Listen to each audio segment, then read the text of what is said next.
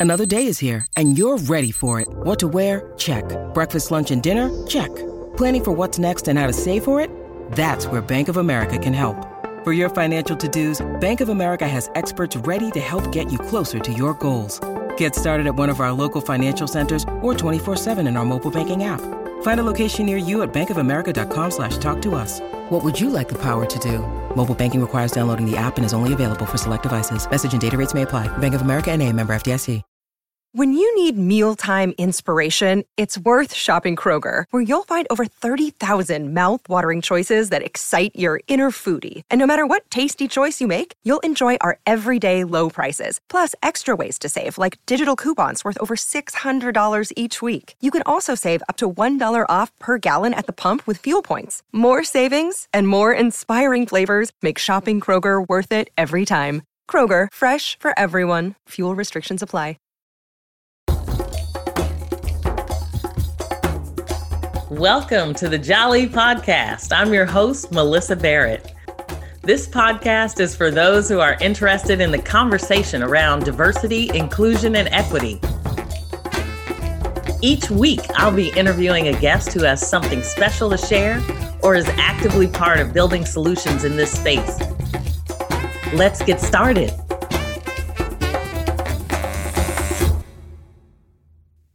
Right. This week, we are so excited, as I always am, to meet someone that I think everybody's going to be excited about.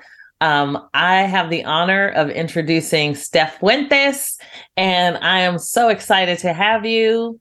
Um, so, thank you for being on the Jolly podcast. thank you for having me. I'm really excited to be here as well. Yes, and I am excited when I get to meet new people, uh, which I have been getting to do a lot lately. Um, and I know, so I wanted to maybe just start a little bit because everybody has their own story.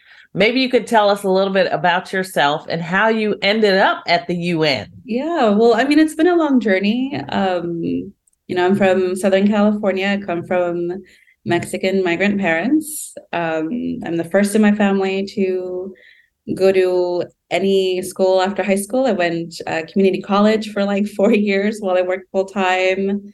Um, finally transferred. I went away to the Bay Area where I did two years at a public university in Sonoma, where I studied political science.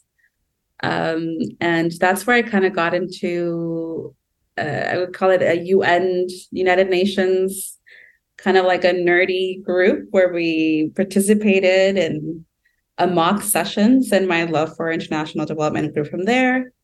Um, and wow. just uh, yeah, that led into a foray into local politics, which led into the Peace Corps, um, and that awoke my my consciousness to how much I didn't know about development work and the problematic of being a uh, you know although women of color have coming from a western nation imposing uh, stuff into local communities and which then led into grad school to learn more about that. And now i'm an intern at the united nations so. That's so awesome. So awesome.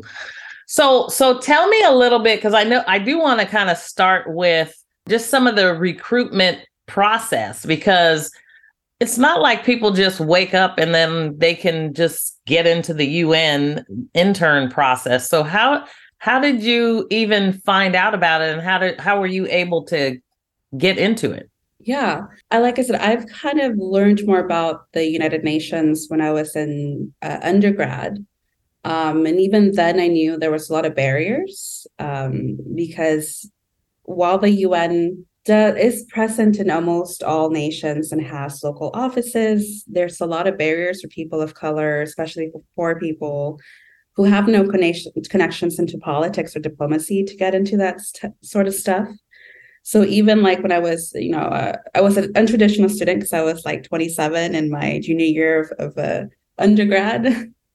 Um, even then, I knew kind of had to lay the groundwork there to get to where I am now, you know, when I'm almost 32. So I, you know, got into Model United Nations, um, try to network, uh, make connections with people that were working in the New York offices. My professors um, were really well connected as well. Um, they suggested, um, you know, just work your way towards that. Uh, think about grad school. Think about like meeting people that will connect you to these positions because it, like you said, you just you don't just apply. You have to know somebody to get into beyond the application pool. Um, so from there, I, you know, got into got involved in local politics where I met people that were in positions of power and you know who knew people who might be in positions where I wanted to be. And from then, um, because I didn't have any diplomatic experiences, somebody had told me join the Peace Corps, which is kind of like a a development organization, but you know, not not really, because it's it's a way for the US to enhance their diplomatic relationships with uh, the global south and through there get experience um, which i did in some ways. I learned like i said uh, i learned how much i didn't know about the type of intentional work that goes into development and the type of work that the un actually does and because i was so because i was getting all those experiences of like i don't know how to create sustainable projects i don't know how to involve communities that led me to looking for grad schools. And the grad school that I'm at right now, Middlebury Institute of International Studies, is known as a school where you go if you want to get into the United Nations, um, which is my goal because back when I was 26. Um, and from then, I, have been very intentional about networking with the type of people that I, I want to work with, especially people that are um, people of color, people that know the barriers that um, some way got their foot into the door and are now opening that up for people like me. And I networked with some alumni. I met some wonderful, um, you know, Americans uh, that are working with the United uh, UN Women. Um, some alumni that are in this group that we that we have is called Shades, which is the group for BIPOC alumni. And yeah they like opened the doors. They've told me you know there are career fairs. I can get your resume in. So i've done like 20 informational interviews got into career fairs finally spoke with somebody that's like yeah we can get you into this us funded program at the un because there's also the barrier of un uh, internships not being paid. So yeah after yeah. all of that i'm finally in here um, awesome. as an intern. It's yeah it's it's quite the journey. It's it's a lot. So tell me a little bit about the UN and I'm specifically it's interesting to me because I think when we were talking you were saying how you know when you're in the UN it's like America is almost in, in the minority. Yes. Um and so it, you know like can you talk about like what do you do at the UN and then maybe talk a, I mean, I think I find it cool that they actually have their own ERGs for BIPOC women, you know, BIPOC uh, employees and stuff. That's pretty awesome. Yeah. So the UN does a lot. Um, you know, it started after it was created after World War II to prevent, you know, mass scale wars, but it's evolved into an agency that does everything. They do work with women, they do work with children, you know, work in the areas of agriculture, health, economy, peace building. The agency where I'm at, it's called the International um, Atomic Energy Agency, and we work with nuclear. Um, and the agency is both the nuclear watchdog of the world. So you hear about it like now with the Ukraine and Russia, you hear about it with Iran. Um, but we also do a lot of development work. The department that I am specifically takes nuclear technology and science and we apply it to development programs, you know, helping um, cancer prevention with radiotherapy. We do modification to plants so that they're more drought resistant.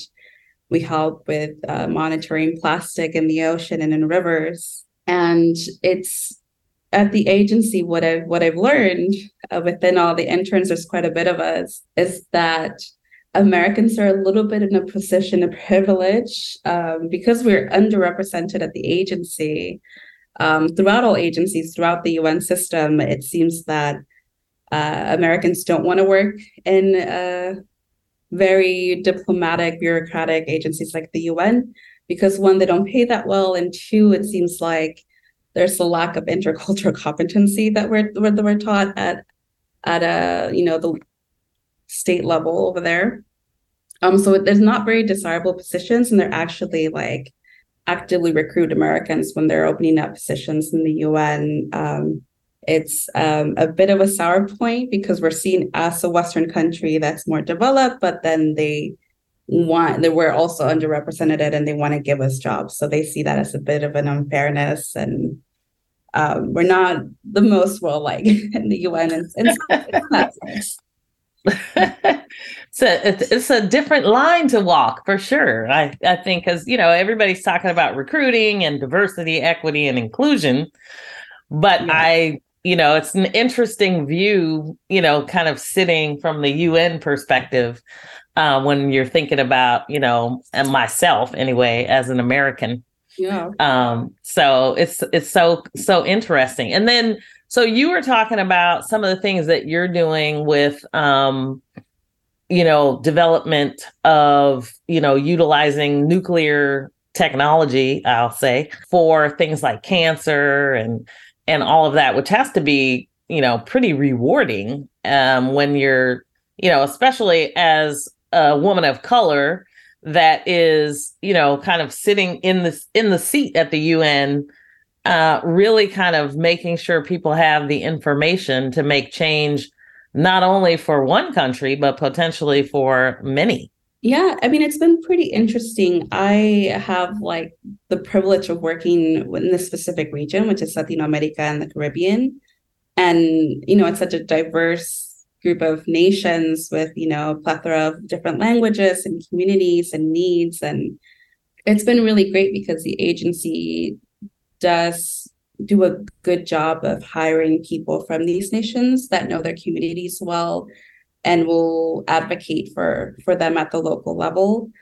Um, and even though you know i am latina I, I don't know intimately all of these communities because i have been raised in california. And even though i like to refer to southern california as Nuevo mexico it really is not me. It's not. Um, it's very different. Um, so it's been. It used to be. It used to be. and in many ways, it still is. yes. um, but um, yeah, it's been great. I've learned a lot. I mean, I was one of those people that would hear nuclear and be like, you know, thought of all the negative stuff, thought of Hiroshima and uh, Fukushima, and thought like that we don't want nuclear. It's radioactive. You get sick from it. And like I've learned that it really does help like not only with energy needs, but you know, cancer care, or even getting your X-ray. Like if you break a, like a leg or an arm, you get an X-ray done. That's nuclear technology. Um, and it's like mostly cost effective. A lot of the agency put it puts in a lot of the budget, um, and really does, from what I've seen, uh, try to bringing country ownership of the solutions and live them with the technology that they can then develop on their own and and develop their nation as as they see the need for, which is great yeah. and refreshing. That is awesome. That's awesome. So you said your path um, also went through kind of the political space. Yes, I did. What was what was that like? Um, it was a very short foray into local politics in the Bay Area. Um, I did some campaign work, which is where we met our, our mutual friend Serena. Uh, Shout out to Serena. um, and it was great to see like local politics in action. You know, considering the state of the U.S. politics now, this was before, you know, 2020 and, and all that. But um, yeah, it was, you know, just trying to. I've always been fascinated by how organizations work and how governments work and why they are the way they are and who's involved in, you know, decision making, who's left out. So back then I wanted to understand, you know, being in a in Sonoma County, uh, where a lot of the farming is done by migrants, uh, where a lot of the wealth is not, you know, given to migrants, it's given to the to people that um, don't look like us. So just um, so I wanted to get involved in grassroots movements. I wanted to see like how we can get Latinos and uh, Black people and Asian people involved to get more um, of a share in power and decision making. Um, but I realized back then I was probably too young and too idealistic to really kind of get more involved into it. It got disillusioned pretty fast. I really saw like not the ugly side, but the difficult choices and compromising that goes into politics. And I was like, I'm not sure if this is for me. I don't know if I have the heart to to get into that because I'm I sometimes give too much and then get burned out quickly. So um that yeah. it was in that space where I met somebody. They were like, maybe you should uh, do the Peace Corps. It seems like something up your alley where you get to help communities, um, but from more of a like um, grassroots, not sort of political red tape perspective, which was a lie. The second part. The first part was you do get into your community, but there's always red tape involved somehow. Um, yeah. Yeah, it was great. It was a great look into how local politics work. I realized that if I were ever to go into politics, it would probably be like at the city council level because there it's where politics is most, most accountable, right? Because usually it's your neighbor or your, I don't know, your doctor or your local um, educator yes. running for office. So you know them and you can hold them accountable and it's more transparent. So yeah, you definitely walk by and see them, and you know you can kind of touch and feel uh, those versus the ones in you know even even at the county or state level sometimes you don't always see them although in my district we see ours quite a bit. Um so uh but i will you know it's it's difficult to to feel like you're truly connected um if you can't kind of reach out and touch. So um you know it's challenging for sure. Do you think you'll be in political office one day? So you're is city council in your future you know, I've considered it, and people have told me like you'd be really great. Um, but I don't know if I'm the type of person that can compromise. if I think something like, you know, we really need universal health care, we really need public transportation, like I would fight till we get that. And I know that I would probably not make many friends going through that. Okay, so so so then shifting gears a little bit um, because today, and it's quite late out there right now, you're in Vienna. Yes. Yes, I'm, so, I'm Vienna. so, and I know some of the things I I think we had talked and we talked about how, you know, they're just when we think about diversity, equity, and inclusion, you know, some of the biases that we may have, for example, are like when we see signs for you know like pregnant parking there'll be a woman on the sign or you know there'll be you know a woman changing diapers if it's you know for a bathroom or you know whatever a baby changing station or something like that. And i know in vienna things are a little bit different in terms of what you see. So can you talk a little bit about that? Because i think yeah. it's so interesting to me because you know you don't that's why they call it unconscious bias. You don't actually even realize you have some of the unconscious biases that you have. Yeah. So you know keeping in line with with childcare and and, and women and child child rearing um that was one of the unconscious biases that i also held until i came here. And i realized i always expect women to be the ones with children like whenever I see children, I expect the mother to be behind that. And when I got here, I realized that that's not the case here. Um, I started seeing a lot of men with strollers, holding babies, going after babies. And I started realizing that I would see it equally with like men and women and it'd be like, hold on, like what's happening? Like I would see like I I realized in myself that I'd see a woman with a kid, didn't think about it. Okay, it's a woman with a kid, but then I would see a man with their child and be like, okay, that's cool. But then it started happening like the fifteenth time, the twentieth time, and I was like, what is happening here? Like this is kind of cool.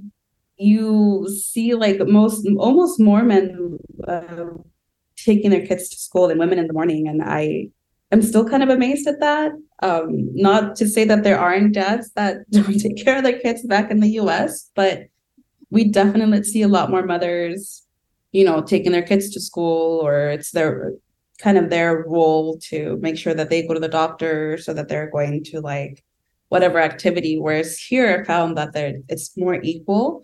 Um, it might have to do with, you know, the way that they're giving parental leave here. It's not maternal leave, it's parental.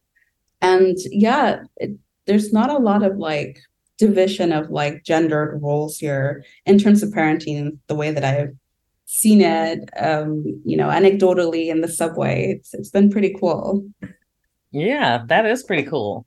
And I mean, and I've never been to Vienna, so what what other things are out? I know we talked about just even the safety of it mm-hmm. in terms of yeah. you know, and and I think some of our conversation was even like, you know, when you think about safety, like why is it so safe there?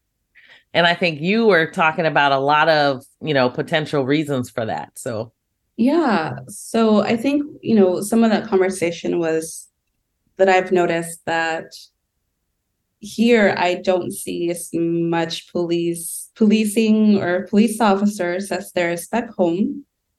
Um, there is police stations in every district, but I've been here four months and I think I've seen police officers maybe four times. Crime rate is relatively low, but one of the things that I've, you know, done in perk some some light research on and from speaking with people here is that Vienna takes care of its people. It provides social services, it provides mental health services, it makes sure that there's rent control, it makes sure that if people are hungry that they're fed, if they don't have a home that there's home provided for them.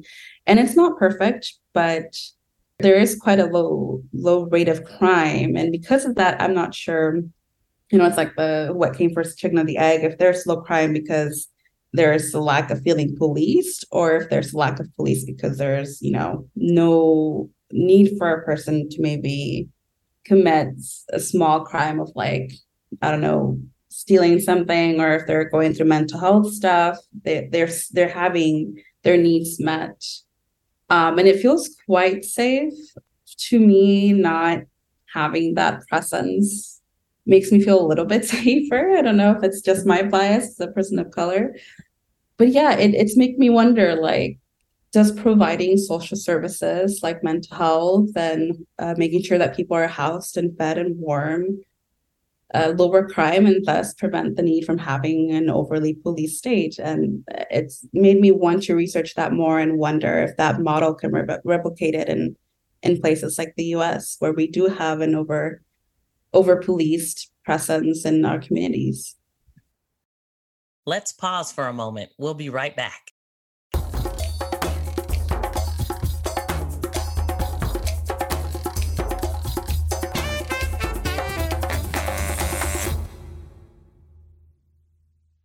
And what's interesting to me is your work at the UN because as you think about getting to know the community, you start really realizing all of the things that intersect. Yeah. And you know potentially why things exist the way they do. And then you start questioning right? Especially now i think you start questioning like why is it that way? And why does it have to be that way? Mm-hmm. and sh- can we change it to something else? What else is out there? Um, and i think it used to be that you could kind of pull together politicians to mm-hmm. kind of come to the center and figure out like hey maybe this could work. Um, but you know i know in the us things have been so divisive um, that you don't see that kind of connection like we used to. It's really been polarized and to me it always goes back to like the where country started right? Like i i there's this uh, i guess this argument here at least um I always get told here that Americans bring race into everything. And my argument is like, we don't. You guys started with the race when you know you started colonizing.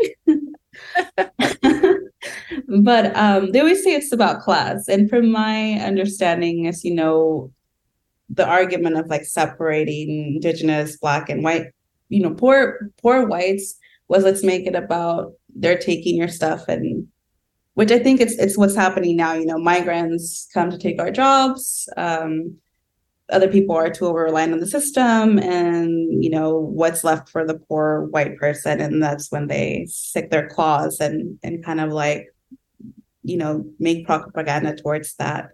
And I think it's really sad that in the U.S. and not that it's not happening here, but that in the U.S. we can't compromise or come together on issues because we have like that scarcity mindset that if I don't have it, they have it. Um, where it really is like a percentage of people hoarding all the resources. Um, mm. But I'm gonna go at a socialist head.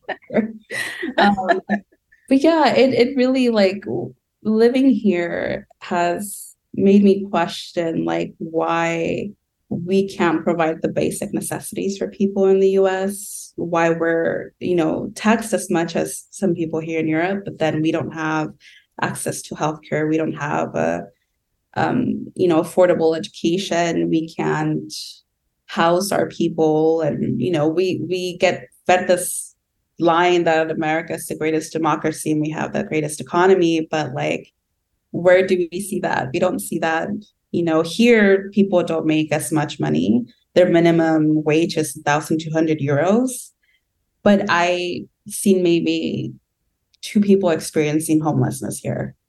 Wow. I, you know, like I said, there's no, there's like almost no police presence. There's public transportation that can take you anywhere and it's like really affordable. If I get sick, I have access to a doctor. So it really makes you think about like, are we the best or are we just like a place that was also colonized and we were just given the illusion that we were never colonized and that we developed?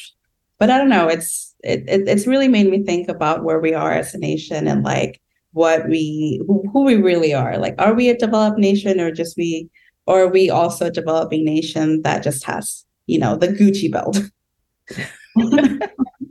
Interesting. Well, and I find it really interesting because, um, you know, I mean, you and your experience at, you know, in your you're in your early 30s. Um, I'm let's just say a little older than that, but uh, but it's it's so interesting to me because I know at you know when I was 30, I wasn't quite thinking the way you are now, mm-hmm. and so I see so many folks in your age group that are and i'm not saying they didn't think that way you know um you know because a lot of people did yeah. but i i mean for me it was like getting into politics and you know understanding your community and all of that you know really has just come over the last you know yeah. maybe 15 years um, for me because I think you know sometimes you look up and it's like, oh, I got a husband and kids, and you know I'm like doing this, but I gotta focus, and I just got to get to work and get home. Um, but there's all these other things that you know you start thinking about, and so for me personally, I'm actually really encouraged by you know the generation because information is coming so fast yeah. that um you all are really having to make decisions much quicker than you know generations before. So um, it's encouraging as an older person to see our youth kind of thinking that like that um, for me. So i think that's awesome. Well first of all thank you for referring to me as a youth 30 is a youth because I'm not I'm not 30. So well you look like you're in your your 30s too. but uh, Bless your heart. Thank you. um, you know, for me it's been interesting. I think coming from migrant parents has always it led me to be interested in development because I would always question why would somebody want to leave their community, the place where they feel safe, where they have their ancestral ties, where they speak the language to go to a place where they aren't loved. I mean, my parents are Mexican. And while we're in a place where, you know, Spanish is spoken, you can find a Mexican restaurant in California anywhere. Um, but at the national level, we're villainized. We get told, you know, there's cartels and they bring violence and they're bad men. Um, so I always wondered, even since I was little, why would they leave their home? Why would people want to leave their home? And it's not because they genuinely believe they they would love America more. It's just because that's where opportunity was. And it made me question, well, why is this opportunity not offered in Mexico? Or like why are like, you know, places like Haiti or Dominica Republicana or you know, Yemen, like what about their systems failing that the people feel a need to leave, you know, whether it's mm-hmm. political violence or lack of economic opportunity, like how can we provide these countries with the tools that they need to develop in the way that they need to develop? And yeah, that's you know, since then that question when I was a little girl has led me to to where I am now and still trying to figure out ways in, in which we can empower communities to change and develop in the way that they want to to um, not feel the need to leave their home to to work. Yeah.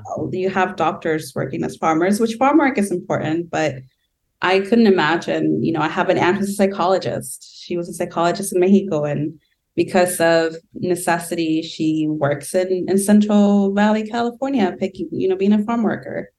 And she's an educated woman. And I know, like, like I said, farm work is really important, but we really have um, it, it's kind of sad that she had to leave her profession, something that she loved, because she couldn't make money, because she couldn't afford, because um, you know many reasons uh, where she had to disconnect from from her home to to come somewhere else to be vilified just because there was lack of opportunity or safety.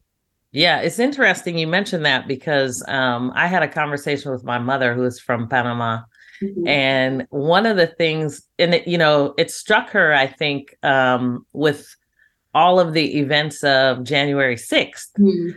Um, you know, we were sitting here at the time and like, you know, what's going on?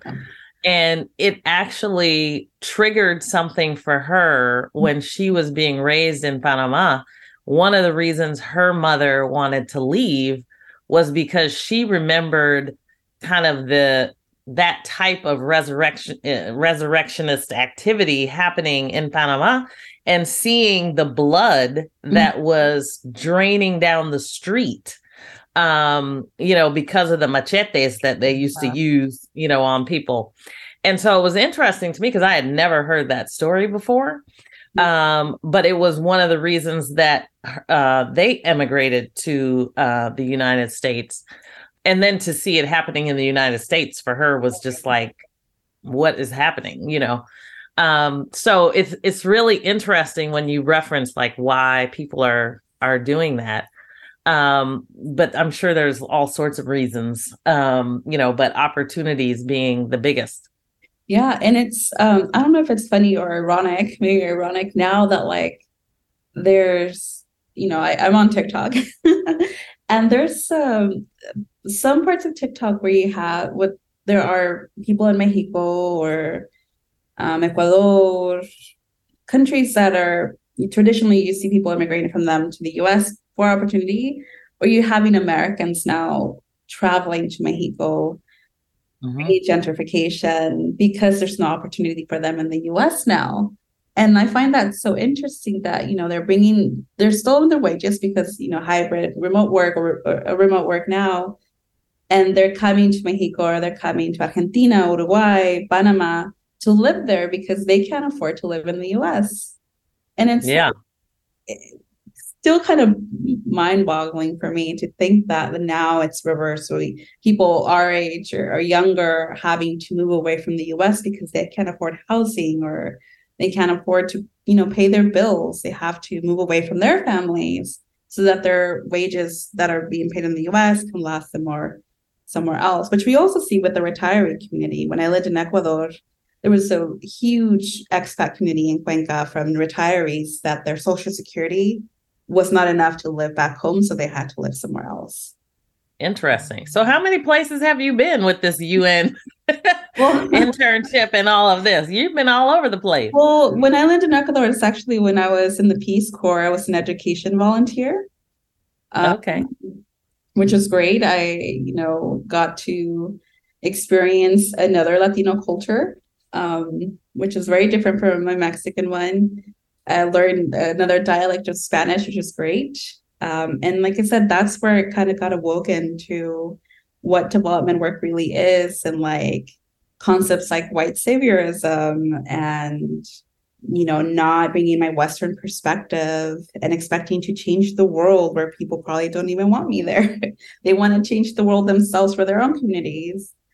So it really kind of made me aware of my own ego and my weaknesses and helped me grow as a person now where i see development from a different point of view you know more grassroots yeah. perspective so well, since you brought up the term, do you want to tell us about white saviorism? well, well, it's it's really the concept of Westerners and kind of putting their own solutions into problems that they probably caused and telling people how they should develop or grow. And we see it's pretty problematic because there's this belief that as as developed or global north nations we've hindered the development of other countries. And then we're telling them well you're really not growing the way that you should. You're not modernizing the way that you should. This is what you should do. Um, so it's like creating the problem and then providing the solutions in our own terms um, and a white savior thinks that they, can come into any community and just solve all the problems from their own perspective without ignoring what the community actually wants or needs and I kind of saw that in the in Peace Corps. Uh, I remember the city, the capital city of Ecuador is, is pretty modern. It's pretty cosmopolitan. You have a lot of our international organizations, a lot of embassies, um, and I remember some volunteers being disappointed because they couldn't see the poverty that they were coming to solve. And mm. um, I remember we had done. They do in the Peace Corps what they call cultural trips, where they take you um, to either an indigenous community or an Afro Latino community so that you learn that it's not just mestizos, it's not, you know, what you think a typical Latino looks like.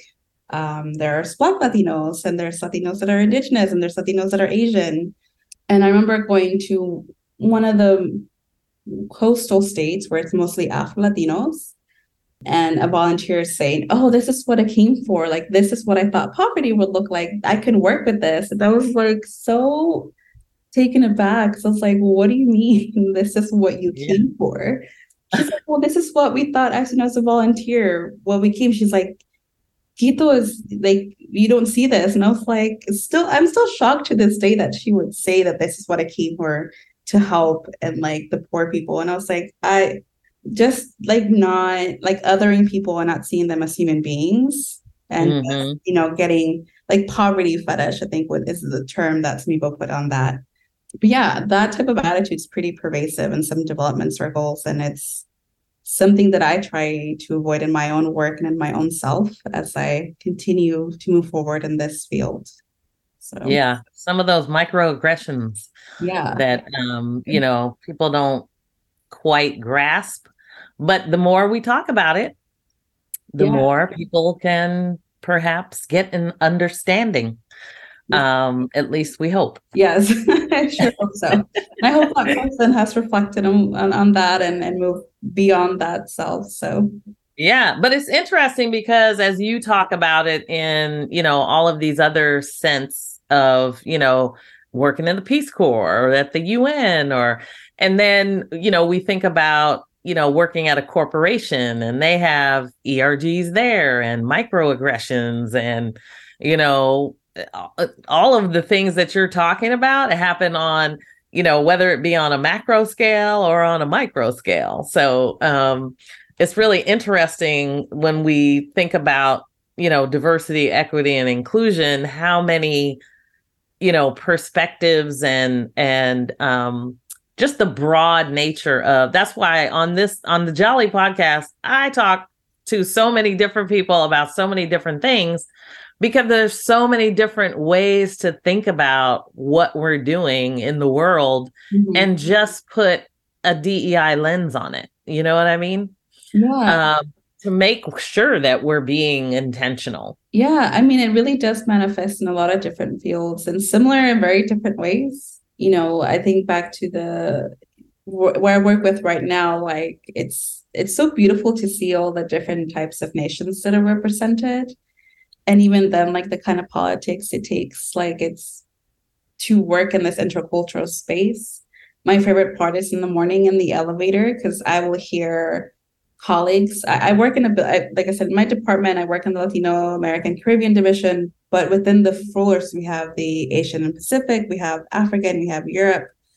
Um, so as I'm going up to my 11th floor, I pass through all the the different, you know, I go up all the different floors on the elevator. I'll hear French, and I'll hear like Yoruba, and I'll hear Spanish, and I'll hear Mandarin and Japanese, and just all these different languages. And I really am enjoying like working with all these different cultures. But even then, it's just like navigating. Like you have to really make sure that you're respectful of people's faces because we all have different perspectives of spaces. Latinos mm. are like typically like to be in your face, you know that. but there's some other cultures that want more separation. Um, yeah. the way that you greet people and you know the way that they want to be greeted and um, it's just it's difficult and beautiful and sometimes you commit a lot of faux pas and you, you got to learn.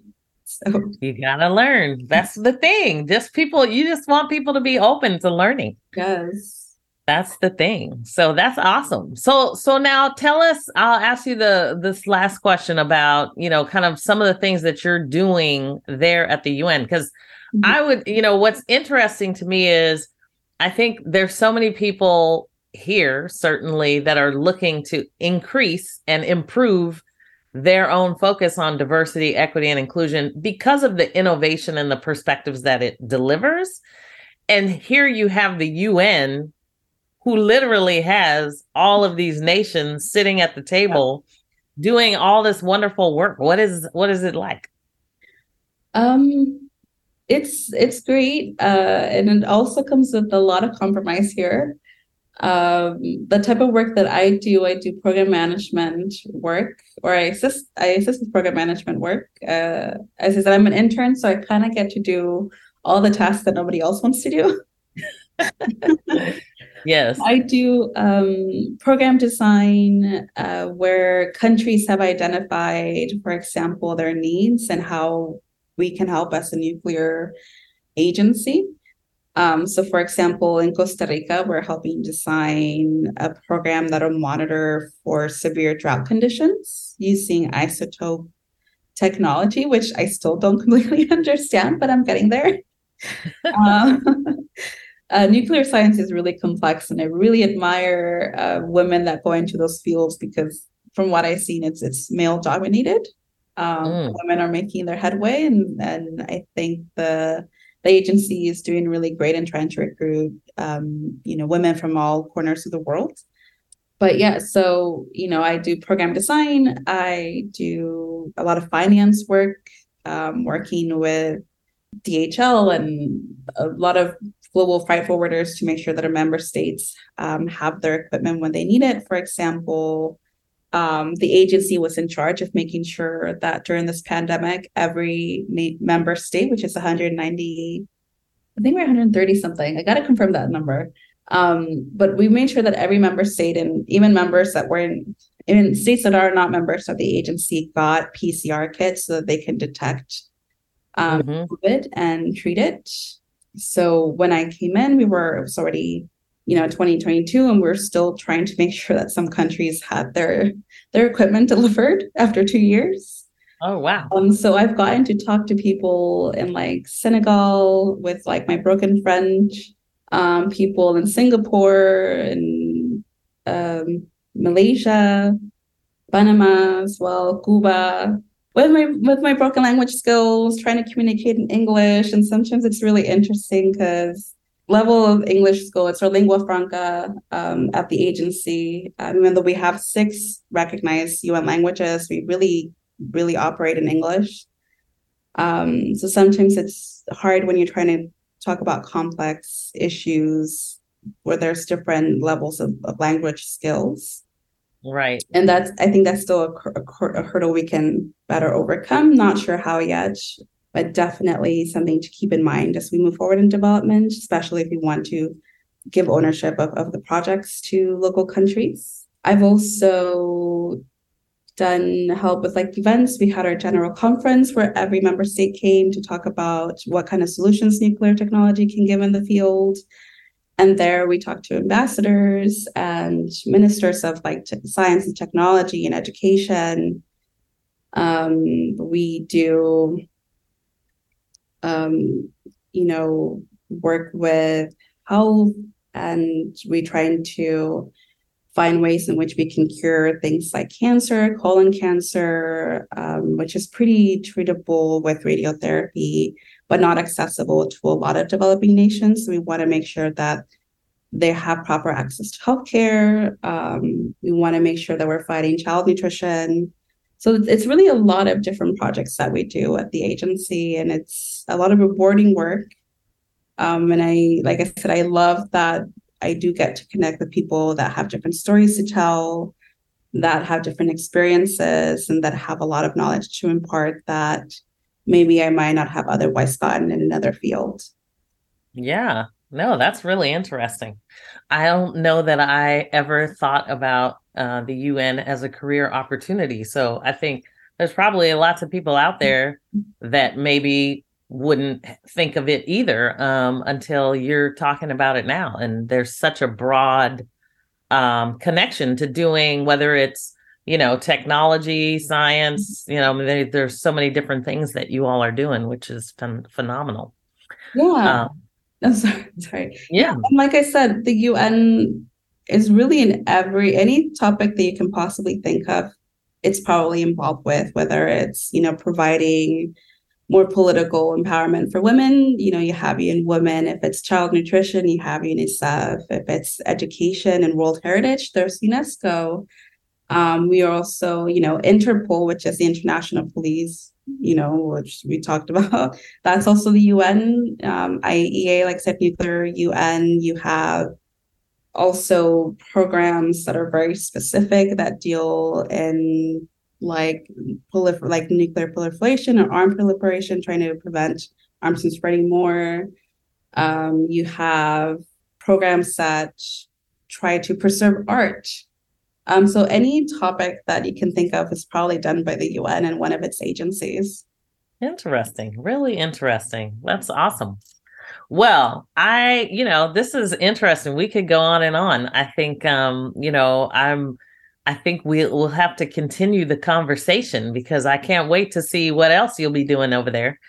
Um, so now now that I have a new friend over here, Steph, I'm gonna call you and see how it's going over there. Yeah, and whenever you want to come over to Vienna, just let me know. We'd happy to to host you here. Look, don't say don't say it if you don't want me to come, because Vienna might be on my list. Yes, yes, it, yeah. that's awesome. Whenever you want.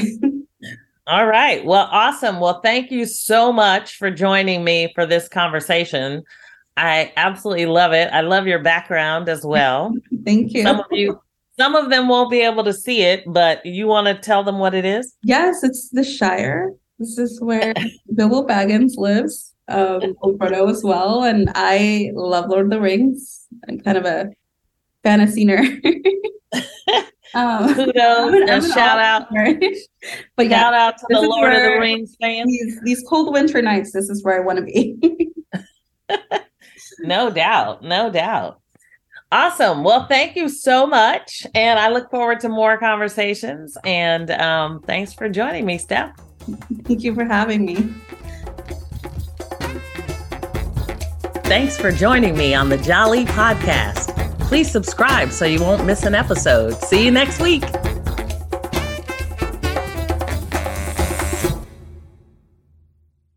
This podcast is a part of the C Suite Radio Network. For more top business podcasts, visit c-suiteradio.com.